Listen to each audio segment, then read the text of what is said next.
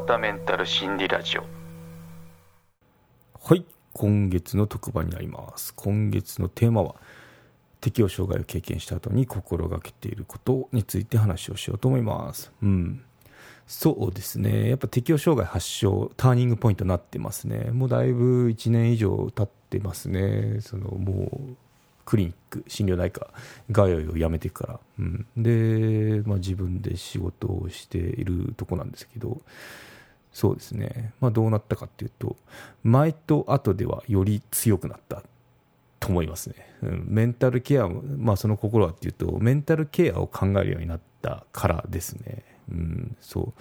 あのまあこの年を取るとなんか黙ってたっても太っていくもんですけどそれと一緒で太らないようにこういろいろ食事とか運動とか気を使っていくと思うんですけどそれと同じにメンタルケアっていうのも考えるようになったのがやっぱこう今までとは違う強くなったとこだなって思いますね。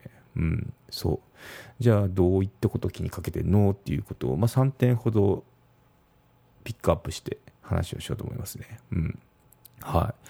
一つ目ですね。一つ目、ちゃんと寝るですね。ちゃんと寝るの、やっぱ寝るのって一番ですよ。これは外せないですね。うん。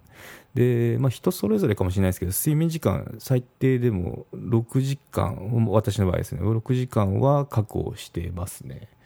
なので、夜12時に寝たら、6時くらいに起きるみたいな。もうちょっと早すぎかな。もう7時とか寝てますけどね。うん。まあ、7、8時間が理想って言われてますよね。うん。それと比べると、まあ、6時間ってまあ短いかなと思うんですけど、まあ、そのくらいは確保してます。うん。で、ちなみになんですけど、その、メンタルを患った時は、どのくらいの睡眠時間で生活してたかっていうと、4時間台ですね。スマホのアプリとか、あとまあ、フィットビットつけてるんですけど、これで時間取れるんですけど、取ってみるとそのくらいで、しかもその中でもその、しっかり寝てるっていうのを考えるともっと短いと思いますね。4時間睡眠だったら、まあもう3時間とか、そんなもんだったと思いますね。やっぱそういった生活を1年以上も続けてると、あの、おかしくなるのは、あの、当然かなって思いますね。うん。なんで寝るのってやっぱ効きますね。うん。ちゃんと寝るとどうなるか、どうなるかっていうと、なんか視力までいい時ありますもんね。うん。そう。あ、なんかすっきり寝れたなって時が最近あって、で、朝起きたらもうなんか、視力いいんですよ。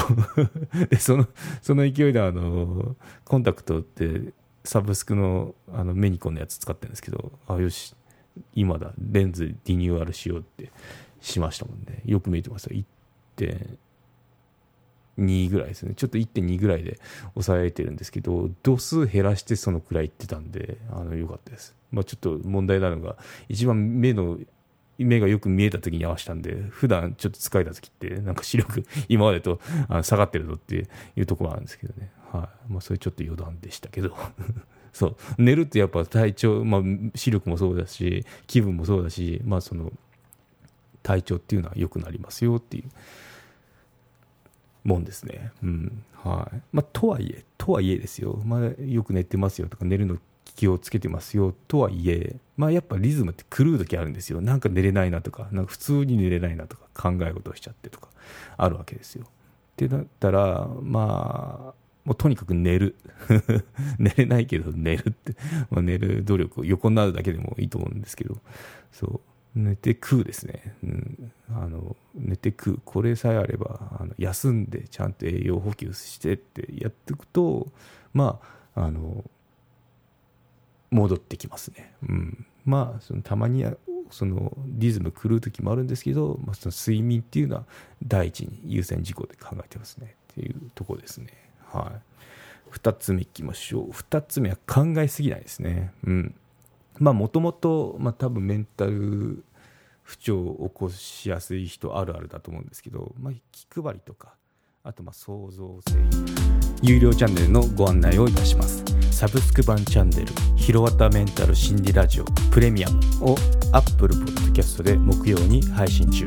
サブスク会員は今までの会員限定エピソード全てを聞くことができます。Windows の方も iTunes から聞くことができます。トライアル期間も設けてございます。ご登録して応援いただけると励みになりますので、どうぞよろしくお願いいたします。